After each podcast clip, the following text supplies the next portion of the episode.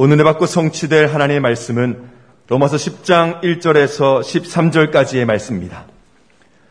형제들아 내 마음에 원하는 바와 하나님께 구하는 바는 이스라엘을 위함이니 곧 그들로 구원을 받게 함이라. 내가 증언하노니 그들이 하나님께 열심히 있으나 올바른 지식을 따른 것이 아니니라. 하나님의 의를 모르고 자기 의를 세우려고 힘써 하나님의 의에 복종하지 아니하였느니라. 그리스도는 모든 믿는 자에게 의를 이루기 위하여 율법의 마침이 되시니라.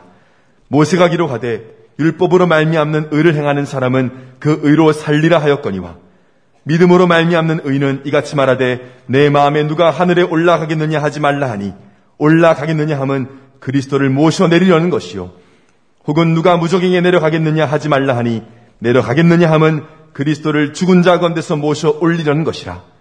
그러면 무엇을 말하느냐 말씀이 내게 가까워 내 입에 있으며 내 마음에 있다 하였으니 곧 우리가 전파하는 믿음의 말씀이라 내가 만일 내 입으로 예수를 주로 시인하며 또 하나님께서 그를 죽은 자 가운데서 살리신 것을 내 마음에 믿으면 구원을 받으리라.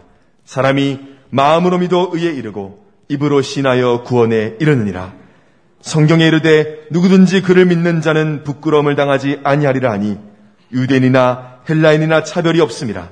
한 분이신 주께서 모든 사람의 주가 되사 그를 부르는 모든 사람에게 부여하시도다. 누구든지 주의 이름을 부르는 자는 구원을 받으리라. 아멘. 신앙 고백합니다. 주는 그리스도시요 살아계신 하나님의 아들이십니다. 아멘. 우리 해외 승도를 같이 서로 다 인사합시다. 하나님의 소원을 이루어 드립시다. 자, 이거 된 말씀 가지고 내가 원하고 구하는 것은 이란 제목으로 말씀을 드립니다. 4, 50대 이 부모님들을 대상으로 설문조사를 했는데 소원이 무엇인가라고 묻는 것이었습니다. 그런데 여러분이 지금 머릿속에 상상하고 있는 그대로 뻔한 결과가 나왔습니다. 첫 번째, 부자가 되는 것. 두 번째, 어, 자녀들이 명문대학에 들어가는 것이었습니다. 40대, 50대 자녀들이 대학 이제 입시를 앞두고 있고 한참 또 경제적으로도 생각을 많이 그렇게 해야 하는 그러한 나이기 때문에 그렇습니다. 성도님들은 이런 결과를 보고 설문에 참여한 사람들을 다 속물이라고 그렇게 생각을 하십니까? 사실 한 번만 생각해 보면 나도 그렇게 원하고 있다라고 그렇게 여러분 자신을 발견할 수가 있을 것입니다. 부자가 되고 자녀들이 명문 대학에 들어가는 거 좋은 일입니다. 그런데 또 어떤 의미로 더 나아가서 좋은 직장 다니고 또 좋은 집 사고 직장에서 성과 내고 진급하고 또 사업에 성공하는 거 굉장히 중요하고 축복된 것이죠. 그런데 하나님의 자녀다라고 하면 하나님의 자녀는 불신자하고는 좀 차별이 있어야 되겠죠. 하나님의 자녀는 꼭 한 가지, 꼭 한 가지를 여러분이 어, 놓치지 말아야 됩니다. 그것이 뭐냐? 바로 하나님의 관심. 하나님의 관심이 어디에 있느냐라는 것입니다. 하나님의 관심은 좋은 대학, 좋은 직장, 좋은 집이 아니다. 하나님의 최고 관심은 그 현장에서 과연 생명 살리는 일을 하고 있느냐, 아니냐. 생명 살리는데 관심 가지고 있냐, 없냐. 그거예요. 우리 직업은 본업이 아니고 부업이란 말이 왜 나왔어요? 영적 우선순위 분명히 해라. 그 말이지. 영적 우선순위를 내가 분명히 해라. 제가 모태신앙으로 신앙생활을 하면서 언제 가난이, 언제 질병이 없어졌냐? 신앙생활 하면서 교회 다니죠. 새벽기도 하지요. 은사 받았죠. 방언하지요. 뭐 성가대 찬양대 뭐, 뭐 교사 다 하지요. 그래 내 마음속에는 나도 모르게 돈이야 돈. 가난하니까. 돈이 없으니까 불편하니까 돈이야 돈, 돈 벌어야지. 그래서 일찍이 사업을 해가지고 어떻게 돈을 많이 벌어야지 아껴가면서 그렇게 열정을 했는데 해결이 안 돼요. 돈 문제 해결이 안 돼. 눈만 뜨면 돈이야. 널뭐 주야 새벽기도 하면 돈. 결론적으로 다 기도 그 나라와 그를 기도하 그는 형식이고 중심은 몸에 힘이 들어갈 때 언제냐 돈. 그러니까 해결이 안 돼요. 하나님 다 아시는가 봐. 다 알고 있어. 어느 날 하나님 앞에 내 사업이 부업이 됐어요. 내 사업이 부업이 됐어요. 막 교회에 그냥 전도하는 이 일에 막 올인하다 보니까 사업이 막 그냥 전에는 막 오직 어느 정도냐 부모님이 다 돌아가시도 사업 문 안 닫았어요. 정상근무 다시 됐어요. 그만큼 지독하게 남들보다 일찍 출근하고 늦게 퇴근하고 악착같이 했는데 어느 날 주회 일을 하다 보니까 시간이 막 교회로 뺏기고 막 물질도 교회 들어가고 막 그러다 보니 모든 관심이 그냥 모든 관심이 다 교회라. 그러니까 교회 뭐 직분 따라서 현장 가야지 막 하다 보니까 이 사업이 말이지 막 관심이 좀 덜해지면서 이게 이제 뭐 그냥 교회를 위해서 필요한 도구로 사용되어지고 있더라고. 그런데 희한하지요. 그때부터 하나님이 축복하기 시작하시. 그때부터 아 내가 축복받는 것이 내가 열심히 해서가 아니고 우선순위가 뭐냐 따라서 하나님이 역사하시구나. 사업이 부업이 될 때, 본업이 하나님이 뜻을 이루어 갈 때, 그때, 그때 비로소 하나님 기다렸다는 뜻이 역사하시더라고. 종교 개혁자 요한 칼빈의 말에서요. 직업 소명설이란 말이었어요. 직업 소명설을 강조했습니다. 모든 직업은 하나님의 거룩한 부름에 의한 거룩한 직업이다. 모든 직업이 거룩하대요. 모든 직업은 거룩한 것이다. 무슨 말입니까? 내 직업은 하나님께서 사명으로 주신 것이다. 내 직업이, 내 사업이, 내 학업이 하나님의 영광을 실현하는 수단이 되어야 된다. 그래서 직업은 거룩한 것이라는 거예요.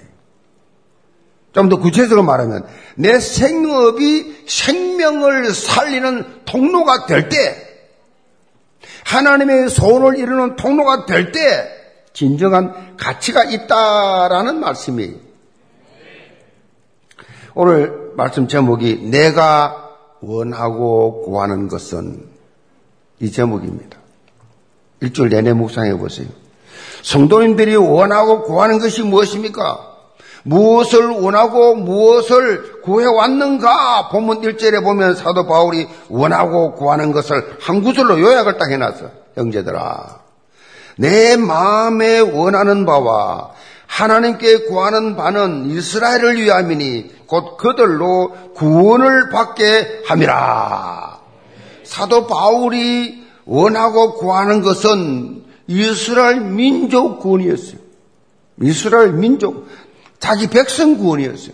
바울이 얼마나 가슴에 담았던지 로마서 9장에서부터 11장까지 이스라엘 백성 구원에 대한 집중적으로 여기에 이것을 다루고 있습니다. 사실 바울이 복음을 전할 때 가장 핍박했던 사람들이 누구냐? 다름 아닌 이방인이 아니에요.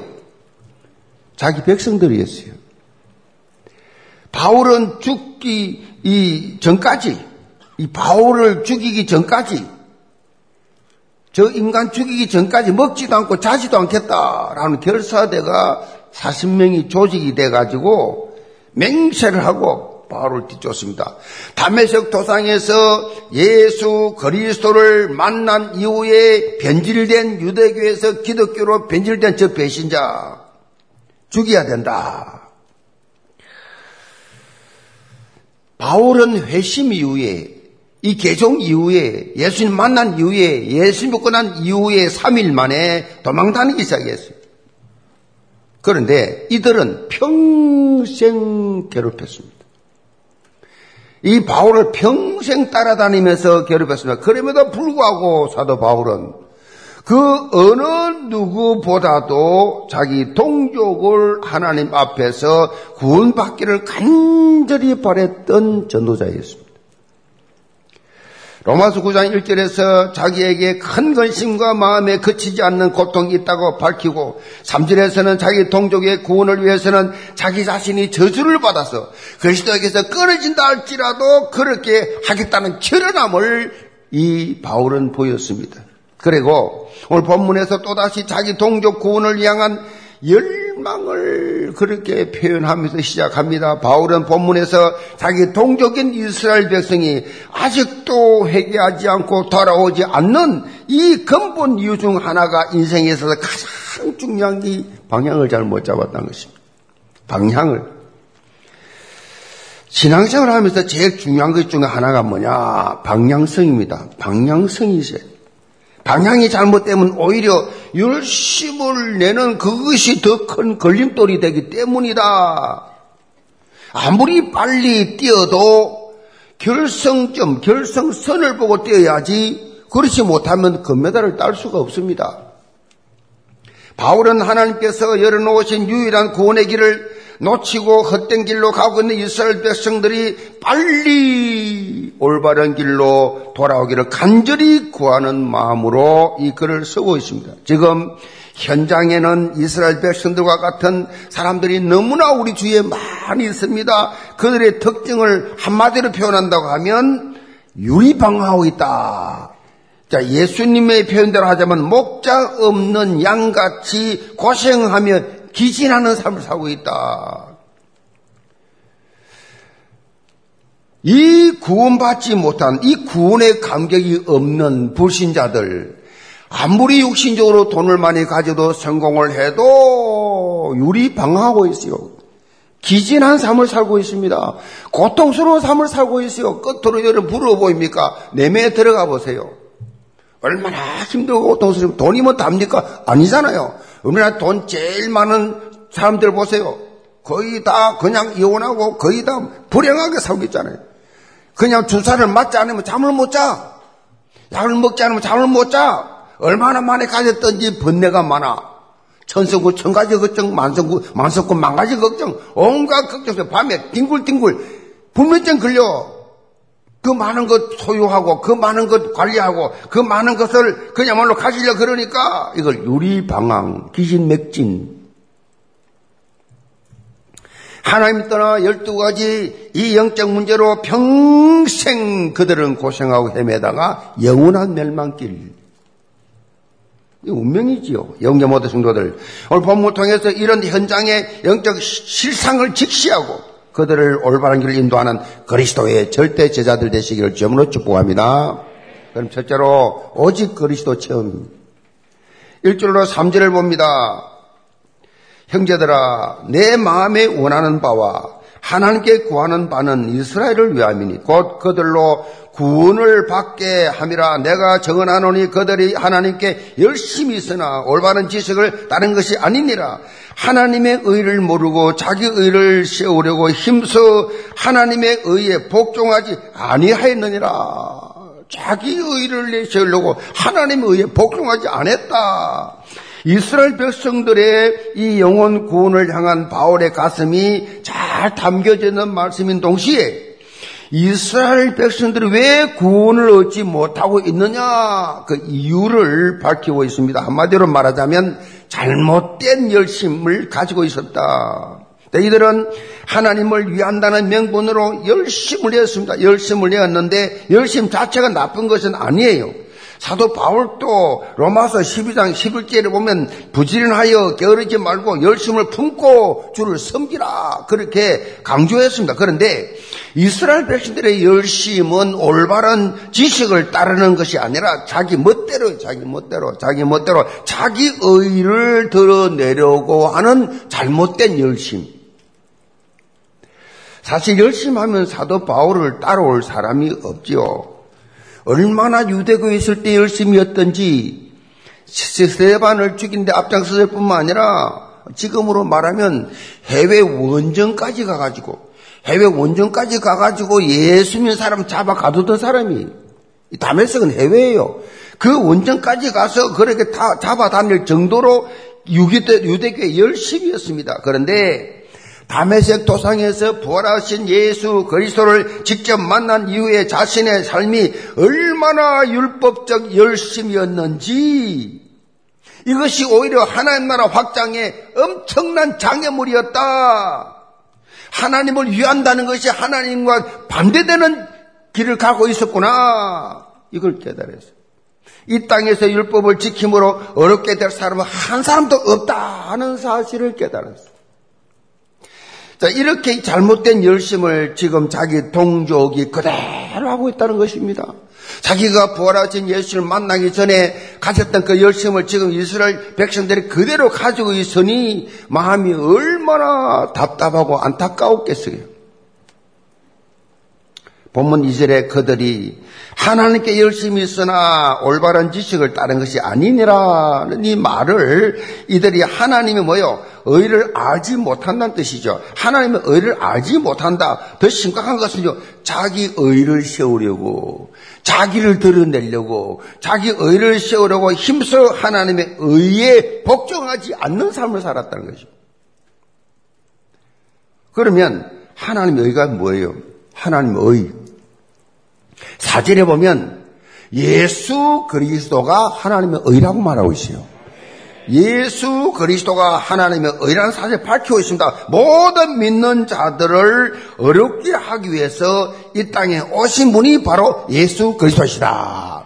그래서 우리는 어렵게 되려고 노력할 필요가 없어요. 예수 그리스도 믿는 순간에 의인이 되어 버렸어요. 그래서 우리는 죄와 사망의 법 상관이 없어요. 누가 뭐래도 아무 상관없어요. 우리에게 적용되는 법은 의, 생명과 의의 법이에요. 아멘? 생명의 법, 성령의 법. 그리고 이 예수 그리스도가 그렇게 유대인들이 지키려고 했던 율법에 뭐라 그랬죠? 마침이다 그랬어요. 율법을 다 끝내버렸다라고 강조하고 있어요. 마침이란 말은 헬라 말로 τέλος라는데 결론 종결되었다라는 뜻이에요. 율법은 완전히 종결되었다. 한마디로 예수가 그리스도로 오셔서 모든 문제 끝냈다. 예수가 그리스도로 오셔서 율법의 모든 효력을 다 끝냈습니다. 그래서 종결시켜 버리기 때문에 맞다, 틀린다, 정지하고 판단하고 그 다 사단 심부름 하는 거예요. 그거 다 틀린 거예요. 이제는 더 이상 우리는 율법 아래 있을 필요가 없고 예수 그리스도를 믿기만 하면 어렵게 되는 은혜의 시대가 왔습니다. 은혜의 시대다. 예수님이 오신 것이 은혜의 시대. 그냥 예수를 믿기만 하면 오직 예수 그리스도만 여러분이 삶 속에 체험하면 끝난 거예요. 지금 이런 문제, 저런 문제, 뭐 여러분이 복잡한 문제들, 염려, 걱정 속에 있는 것들, 그거 다 끝냈습니다. 믿으면 평안이 옵니다. 안 믿으면 불안합니다. 안 믿으면 미움과 시기와 질투와 분노가 계속되어 있고 이 예수 그리스도가 다 끝냈다. 이것도 그리스도가 그리스도에게 하여 주옵소서. 그걸 끝낸 사람은 특징이 뭐냐? 평안합니다. 도금적입니다. 아니면 교육회입니다. 이게 안 끝낸 사람은 나는 맞고 니는 틀렸어. 계속 정지하고 판단하고 미워하고 시기하고 질투하고 사단의 종로로 타면서 사단 난장판에 그냥 말로 잡혀서 지옥같이 삽니다. 자, 5절 보세요.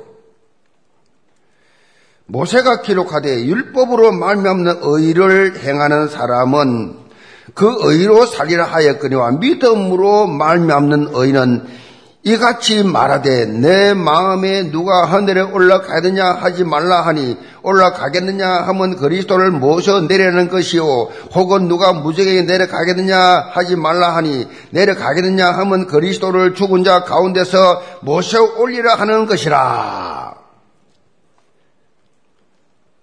어렵지요? 말씀의 이 말씀 뜻이 뭐예요? 이해가 안 되겠지만 이 말씀은 신명기 30장 11절로 14절을 인용해서 한 말씀인데 쉽게 요약을 해보면 누가 어렵다 함을 받기 위해서 어렵게 되기 위해서 예수 그리스도를 모시려고 하늘에 올라가서 찾을 필요 없고 내가 어렵게 되려고 예수 그리스도를 찾아보려고 죽은 자들 사이에 돌아다닐 필요 없다. 그런 말이에요. 구원은 멀린 게 아니에요. 결코 의인, 이 의나 노력으로 되는 것이 아니라 자기의 의로 구원받겠다는 생각, 율법을 지킴으로 구원 얻으라는 생각, 전부 다 틀린 것이고 오해다. 우리 성도님들은 신앙생활을 하면서요, 가장 큰 적이 뭐라고 생각하십니까? 가장 큰 적. 물론 우리를 대적하는 마귀 사단이 있지요. 악의 영들이 있습니다. 그런데 이런 흑암 세력에 못지않게 신앙생활에 또 다른 적이 있습니다. 그것이 뭐냐? 선입견, 편견, 고정관념이에요. 딱 가지고 있어요. 그것도 교회 안에서 다 가지고 있어요. 자, 이런 내용들을 간단하게 요약하면요. 상세기 3장의 자기중심적 삶이에요. 한마디로 다 요약하면. 자기중심이에요, 자기중심. 겉으로는 뭐 하나님 중심 떠드는데 아니에요. 실제로 자기중심이야. 내 기준, 내 생각, 내 마음에 맞지 않으면 받아들이지 않고 다 틀린 거예요. 내 기준, 내 생각, 내 마음 딱 고정관념 가지고 있어요. 이게요, 신앙생활 하면서 엄청난 걸림돌입니다. 보통 방해가 아닙니다. 절대 신앙 잘하지 않습니다. 덕증이. 매주 예배 드리면서 감격 없습니다. 그냥 습관적 종교생활을 합니다. 왜? 말씀 성취를 체험 못했는데. 성령께서 주시는 이 감격, 이 구원의 감격, 말씀 성취의 감격, 이런 걸 체험 못하니까 그냥 자기 생각대로 사는 거예요, 그냥. 교회는 다닙니다, 그냥. 다니는데 한 번도 자기를 내려놓은 적이 없어요. 선입견, 편견, 고정관념 무섭습니다. 유명한 심리학자 메슬로우라는 분이요. 자신을 귀신이라고 생각하는 어느 환자 이야기를 했어요. 정신과 의사를 찾아온 이 환자는 저는 틀림없이 귀신인가 봐요. 라고 그렇게 고민을 털어놓으니까 의사가 질문했습니다. 그러면 환자, 귀신하고 사람하고 차이가 뭡니까? 그래 물으니까 이 환자가 귀신은 피가 없고요. 사람은 피가 있지요. 그래서 환자 손 콩끝에 잡고 의사가 조금 찍어가지고 피를 딱 내주었어. 피를 보여주면서 당신 귀신 아니네. 당신 말하면 사람이네 피났네. 이렇게 말하니까 이 환자 말입니까? 환자 말입니다. 뭐라, 뭐라고 말하니까 아 아마 저는 저주받은 귀신인가 봐요. 자기가 가지고 있는 나는 귀신이다는 고정관념에서 못 빠져나와요. 정글을 대어줘도 못 빠져나와. 한 사람이 가지고 있는 고정관념, 선입견, 편견, 이 바꾸는 것이 얼마나 어려운가를 보여주는 오픈 이야기지요. 신앙생활 하는 데 있어서 이렇게 옛 습관, 옛 체질, 이 옛, 이 뭡니까? 틀에 딱 빠져 있는, 딱, 옛 틀에, 옛 습관, 고정관념 딱 박혀 있어. 그러니 뭐 새로운 게 들어갈 수가 있습니까? 참고는 하죠. 참고는 하지.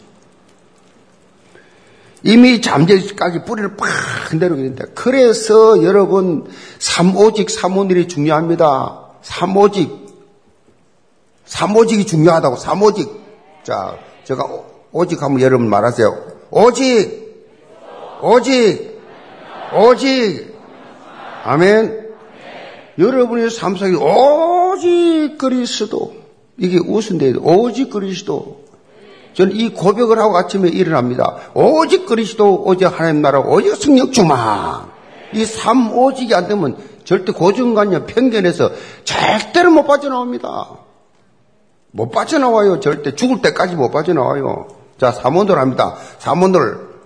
오늘의, 오늘의, 오늘의 이 삼원돌이 여러분 체질을 바꿀 수 있어요.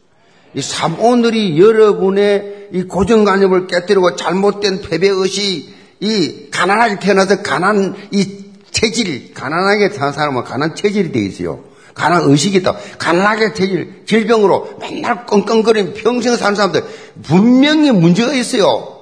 여러분이요, 이걸, 여러분이 고정관념 습관에서, 제 습관에서 체질에서 빠져나오려 그러면 사모직 사모들 돼야 돼요.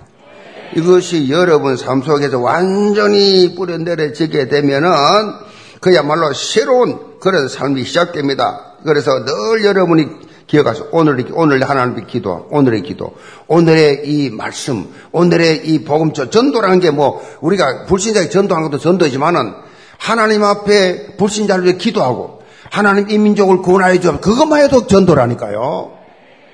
영혼 구원에 대한 마음 있냐 없냐 이거예요. 영혼 구원에 대한 마음, 그 영혼 가슴, 그걸 보시는 거예요. 하나님 중심을 보시니까. 영계 모든 성도들, 복음에 각인된 삶, 기도에 뿌리 내려진 삶, 현장에 정의된 삶을 그렇게 사시면서 영적 업그레이드 다 되시기를 제물로 축복합니다. 두 번째로 부여하신 그리스도 체험입니다. 8절을 봅니다. 그러면 무엇을 말하느냐? 말씀이 내게 가까워 내 입에 있으며 너 마음에 있다 하였으니 곧 우리가 전파하는 믿음의 말씀이라. 바울은 하나님의 이 말씀 곧 구원 얻는 길은 결코 멀리 있는 것이 아니라 아주 가까이 있다고 말씀해요. 가까이 있어. 등잠시 어둡다는 말이 있듯이 사람들은요, 가장 가까이 있는 하나님 말씀. 이 유일한 구원의 길 있음에도 불구하고 뭔가 또 어려운 그런 어려운 것을 진린 것처럼 그래서 멀리서 찾고 있어요. 멀리서 찾고 있어요. 이 사단에게 철저히 속는 겁니다. 제가 많이 속았어요. 뭐 이렇게 문제가 좀 생기고 심각하면요. 저는 언제나 기도를 갔어요. 다 내려놓고 그냥 기도원에 가서 3일 금식하고 하나님 앞에 막 대들고 막 밤새도록 기도해야 하나님이 들어주시는 줄로 오해하고 있었어요. 늘 기도원을 그냥 한 달에 일주일씩 기도원 갔다니까요. 늘 기도원, 그래야 하나님이 그렇게 내가 막 굶어가면서 막 내가 막 잠도 안 자가면서 그렇게 해야 하나님 들어준 줄 알았다고. 내가 봄 깨닫고 얄짤한 겁니다. 거짓부터 안 합니까? 거짓부터 안 해. 왜 합니까? 왜? 그래서 다 끝내고 내가 뭘 한다고? 내가 무슨 의를 이루겠다고 멀리가 찾냐 말이. 오늘의 24. 아멘. 오늘의 말씀, 오늘, 오늘 전도 여기 선장에서 복음의 말씀은 멀리 있는 것이 아니에요. 어디 있습니까? 가장 가까이 있습니다. 우리 입, 우리 마음. 우리 마음. 자, 마음으로 믿고 입으로 고백하면 끝나는 거예요. 모든 게 그렇습니다. 우리 노력이 필요 없어요. 그냥 믿고 고백하면 돼요. 9절로 10절입니다. 내가 만일 너 입으로 예수를 주로 시인하며 또 하나님께서 그를 죽은 자 가운데서 살리신 것을 너 마음에 믿으면 구원을 받으리라. 사람이 마음으로 믿어 예르고 입으로 시인하여 구원에 이르느니라. 예수 그리스도의 십자가의 대속과 부활을 통해서 우리의 과거, 현재, 미래의 모든 죄가 완벽하게 사해졌다는 사실을 마음으로 믿고 입으로 시인하면 끝. 다 끝나, 구원을 받게 됐어요. 이걸 뭐라 그래요? 영접의 영접. 그 영접해버리면, 다시 말하면, 예수를 믿어버리면, 예수, 그리, 예수가 그리스도한 사실을 믿습니다. 믿어버리면 끝나는 거예요, 끝나는 거예요. 이부 예배 끝나고 진성준 의원 또 뭐 이게 뭐 시의원, 구의원, 뭐 이번에 이 강서구청 구청장 후보 뭐 다 왔더라고. 그래서 내가 올해에서 참전을 했는데 강서구청 후보는 34살 총각이에요. 연세대를 나오고 뭐 국회에 이렇게 있었 는데 장로 아들이 그 신앙생활 연세대 신학과를 했으니까 뭐 얼마나 그렇게 신학과 복귀를 했다. 그 대화를 해보니까 완전히 뭐 진짜 예수를 믿는 모태 신앙이야. 근데 자기가 내가 설교 오늘 들으면 어떻게 생각해서 설교 들으면서 뭘 느꼈어 하니까 하, 목사님 오늘 설교하면서 진성이 어머니 그래도 아멘 아멘 하더래요 그래요 아멘 아멘 자기가 뭐 얼마나 부끄럽고 죄송하고 하나님 앞에서 부끄럽던지 정말 부끄러웠습니다. 그것도 내가 부끄러웠습니다. 그것만 깨달은 것도 감사한 거예요. 그래서 예수를 제대로 믿는 사람이 정치를 하고 국민들을 위해서 백성을 위해서 헌신해야지. 우리 교회 등록해라 그래서. 그러니까 정재 의원이 아이 장가도 못 간대요. 키도 크고 잘생겼어요. 그 내가 오면 니는 바로 장가 가겠다. 내가 그랬어요. 왜냐 우리 가 청년이 지금 몇백 명 있는데 총각들보다 처녀들이 유능한 처녀들이 많아. 니 오면 바로 그냥 결혼할 것 같은데. 왜 총각이 아메리카 가나? 자녀가 해야지. 장가 못 가겠는가 봐.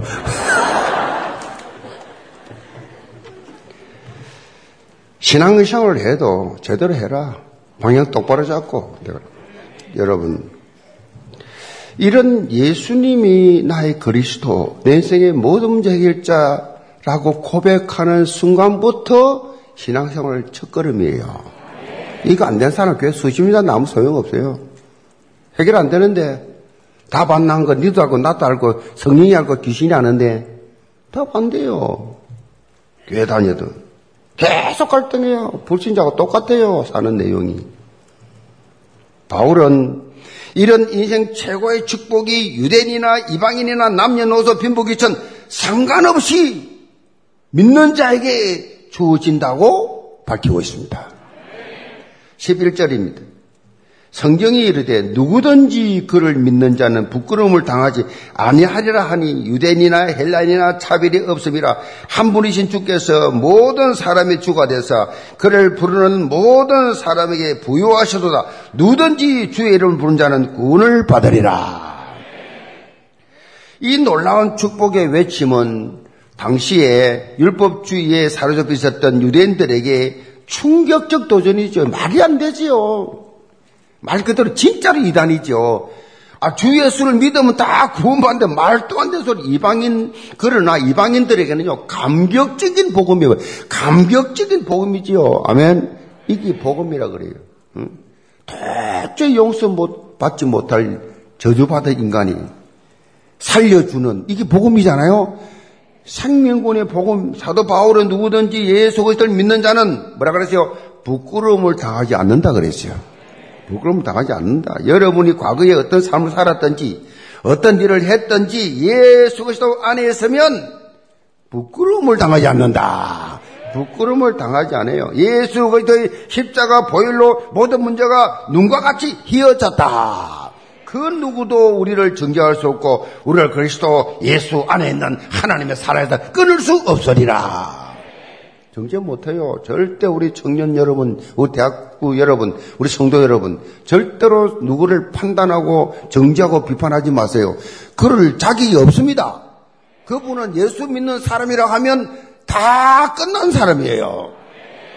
비록 조금 인성, 인성이, 영성이 좀 부족하다 할지라도 그건 하나님께 맡기고 칭찬하고 격려하고 세워주고 위로하고 치유하고 원주시 되고 하면 그거 해야 됩니다. 뭘 잘났다고 지적만 하고 뭘 그렇게 비판하고 판단합니까? 사단 심부를 한 줄도 모르고 잘난 척하 그러지 하지 마세요. 그 마귀 심부름이에요. 계속해서 우리는 위로가 필요합니다. 칭찬이 필요합니다. 격려가 필요합니다. 세워주시기 바랍니다. 그것만 하면 돼요. 그것만. 그게 천국 공동체예요. 그것이 복음 공동체라고. 아멘. 그래서 늘 서로 서로 치유하고 격려하고 절대 정죄하지 마세요. 절대 비판하지 마세요. 비교식 하지도 마세요. 그것이 다 사단이 이런 가락이에요. 신앙생활 성장 안 됩니다. 그것 때문에 은혜 못 받아요. 특별히 사도 바울은 예수 그리스도께서 모든 사람의 주가 되사 그를 부르는 모든 사람을 부욕해 하셨다. 예수가 그리스도라는 사실을 믿고 고백하는 사람은 부욕해 하신다. 이걸 강조했습니다. 예수 그리스도 안에 담겨져 있는 그 부요의 비밀을 날마다 깨닫고 맛보는 것이 성경적 신앙생활이라는 것입니다. 그래서 사도 바울은 에베소 3장 19절에 보면 예수 그리스도 안에 감추어져 있는 지혜와 지식의 모든 비밀 그걸 말했잖아요. 그 넓이와 그 높이와 그 길이와 그 깊이를 알아. 예수 믿는다고 다 예수 믿는 거 아니에요. 바울이 말하는 그 높이와 깊이와 길이와 넓이를 그리스도 안에 있는 그 풍성한 지혜와 지식의 보아 그 안에 다 있다. 감추어진 보아. 예수님도 직접 말씀하셨어요. 내가 누구냐? 농부가 밭에 가다가 덜커덩 했는데, 아, 보니까 막 보물 박스야. 옛날에는 전쟁이 많아가지고, 어디 갈 때, 나갈 때, 어디 갈 때, 그 다 땅에 묻어놨는데, 그 자기만 아는데 죽어버려서 아무도 몰라. 이거 농부가, 이 갈다가 덜커덩, 보아 밭이야. 그게 나다. 예수가 그리라는 사실을 발견하는 순간에 보아를 발견한 거예요. 거기에 무슨 가난이 있습니까? 거기에 무슨 갈등이 있습니까? 에베소 4장 15절에 범사에 그리스도에게까지 자라가라. 신앙생활 하면서 성장해야 돼, 성장. 계속 큰 넓이와 깊이와 높이와 깊이를 쫙, 더, 더, 더, 더, 더 알아가다. 뭐, 그러니까, 예수님, 그 믿으니까 늘 힐쭉, 힐쭉, 힐쭉 웃고 다니, 늘 당당하지요. 늘 다 가진 것처럼 풍성하지요. 아멘. 맨날 그냥 세상에 짐 혼자 다진 것처럼 얼굴에 근심 걱정이 꽉 끼어가지고 무슨 말을 한마디 해도 버벅대 샀고 무슨 표현을 해도 주저주저하고 왜 그래 살아요? 그런 분들은 한 번도 없기를 바랍니다. 보고만이 다 치유돼야 돼요. 당당해야 돼요. 당당. 그래야 성인들 받아요. 하나님 의식하고 하면 교만하라 건방지라 그 말이 아니. 응? 목에 힘주라 그 말이 아니라고요. 그리스도를 의식하고 정인된 삶을 사는 자세를 갖추어라. 어떻게 했든지 어떻게 이런 예수 그리스도의 부유함을 체험할 수 있느냐? 어떻게 하면 우리 치유받고 나도 좀 밝게 당당하게 정인된 삶을 살 수 있느냐? 어떻게 하면 부유한 삶을 살 수 있느냐? 딱 하나예요. 하나님의 말씀을 통해서입니다. 그 출발점이 뭐냐? 강단이에요, 강단. 예배를 통한 말씀을 잡아야 돼요. 예배를 통해 말씀, 예, 구인권으로 앉아서 아무 소용 없어요. 하나님의 말씀을 잡아야 돼요. 사람 말이 아니에요. 하나님의 말씀이에요. 이 강단을 통해서 선포되는 복음 메시지를 여러분 삶 속에 하나, 하나, 하나, 하나 적용해 나가다 보면 어느 순간에 성령 체질이 되고 나 자신도 모르게 변화의 물결이 일어나게 되어 있다. 그래서 지금 드린 예배가 너무 중요한 거예요. 그 제가 지금 소리를 좀 크게 하는 이유는요, 졸지 말라고 하는 거예요. 우리 좋은 사람은 시끄러워서 졸지를 못해. 찬양 때, 우리 찬양 때 보세요. 처음부터 질러대잖아요. 졸지 마, 정신 차려라. 예배 시작한다, 지금. 확 질러대. 뭐 쭉 깔아버리면 제가 잘라버려요. 계속 있는 힘 다 해서 찔러. 세상이 시끄러운데 우리는 왜못 찌릅니까? 가수들이 목에 핏대가 쏟아가면서 노래를 부르는데 우리는 왜 찬양을 핏대 나가면서 왜못 부르냐고. 더 크게 불러버려야지. 음. 영적 싸움이에요. 영적 싸움. 그래서 예배가 중요합니다. 예배 때 한 주간에 응답받고 치유받고 다 못 찾으면 한 주간 또 실패해요. 반복되는 걸 종교라 합니다. 아무 하나님과 상관없어. 예수, 그리스도 상관없어. 계속 죄의 종이 되어가지고 세상 육신의 욕심의 죄가 종이 되어가지고 헐떡거리면서 종하죠 종. 종은 종이에요. 종이 돼가지고 자유가 없이 그냥 빌빌하며 사는 거예요. 맨날 잡혀가지고.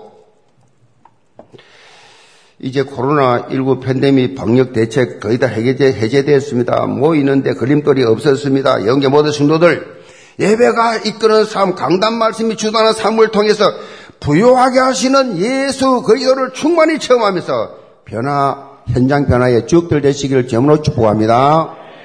결론입니다. 남태평양에 트로브리안드, 트로브리안드 군도라고 하는 조그마한 섬이 있습니다. 여기에 독특한 선물 문화가 있어요. 그 선물 문화를 쿨라라고 합니다. 쿨라. 근데 어떻게 진행이 되느냐? 다른 A라는 사람이 B에게 선물을 주면 B라는 사람이 A에게 보답하는 것이 아니고 C라는 사람을 찾아가서 선물을 줍니다. 그러면 C는 D에게, D는 E에게 이래가지고 한 바퀴를 쭉 돌다 보면 지구 한 바퀴, 이제 섬한 바퀴를 다 돌아. 그래 나중에는 A에게 돌아온다. 무슨 말입니까? 저는 이 선물 문화를 보면서 참 성경적이라고 생각했어요. 참 성경적이다. 복음이 그래서 그렇습니다. 하나님께서 인류를 구원하시기 위해서 이 땅에 예수 그리스도를 나에게 선물로 주셨어요.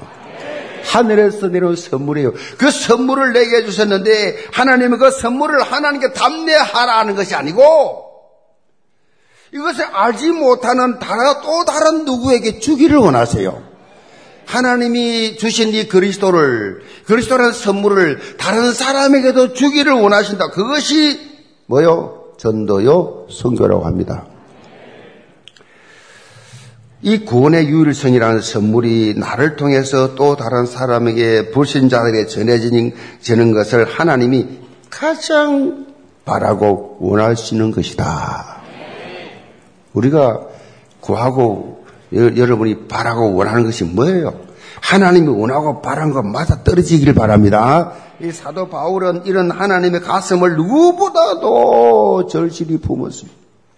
그래서 일평생 인심, 일심전임 지속으로 생명 복음 전파를 위해서 생을 걸었다. 그래서 우리도 이제 다가오는 5월이 5월에 세계 선교 대회가 있습니다. 예원 선교 대회도 있습니다. 가족 사랑, 이웃, 예원 열린 음악회 연이어서 개최가 됩니다. 자, 이 시간을 통해서 우리의 가슴이 237 5천 종족 복음화를 향한 뜨거운 가슴이 회복되기를 바랍니다. 얼마나 우리 영교회 성도들이 가족 이웃 복음화를 원했던지 일주일도 안 돼가 일주일 만에 이거 새 가족 보고서를 받아보니까 천 명이 넘어. 그리고 여기 들어올 수 있는 3천여 명 다 차버렸어. 다 차버려서 이제 들어올 자리가 없어요. 일주일 만에 그것도. 야, 청년회가 4일, 4시간 만에 끝났다 하더니, 우리는 일주일 만에 이 본당을 다 끝내버렸어. 4시간 했는데 4분 만에 끝냈. 그게 뭐 일주일 만에 다 끝내버렸어. 혹시라도 늦으신 분들은 대기고장님 찾아가지고 부탁해보시면 한 자리 찾아갈지 몰라. 그 나라와 그 의를 최우선으로 하나님 앞에 드리는 예원교회. 자, 하나님이 원하는 게 뭐예요? 불신 영혼입니다. 여러분, 아직도 이 불신 가족들. 여러분, 가슴에 품어야 돼요. 바울은 지금 자기 백성, 자기 민족을 위해 기도를 하고 있는데 나는 내 가족을 위해서 기도하네. 내 가족, 내 친척, 내 혈육, 나와 관계된 분들만이라도 내가 믿는 예수 믿고 사장 사람들 할 수도 줄수 없는 참 이 영적 풍성함을 내가 전해 선물해 줘야 되겠다. 이런 분명한 결론을 내고 언약적 도전을 하면서 생명 살리는 이 응답 24의 주역들로 당당히 서시기를 제물로 축복합니다. 기도합시다. 아버지 하나님, 내가 원하고 구하는 것은 사도 바울이 원하고 구하는 것이 되게 하여 주옵소서. 오직 그리스도 체험케 하여 주옵시고 그리스도 안에 있는 그 풍성함을 날마다 체험하면서 날마다 영적으로 자라가는 그리스도의 제자들이 되게 하여 주옵소서. 예, 소선 받들어 기도합니다. 아멘.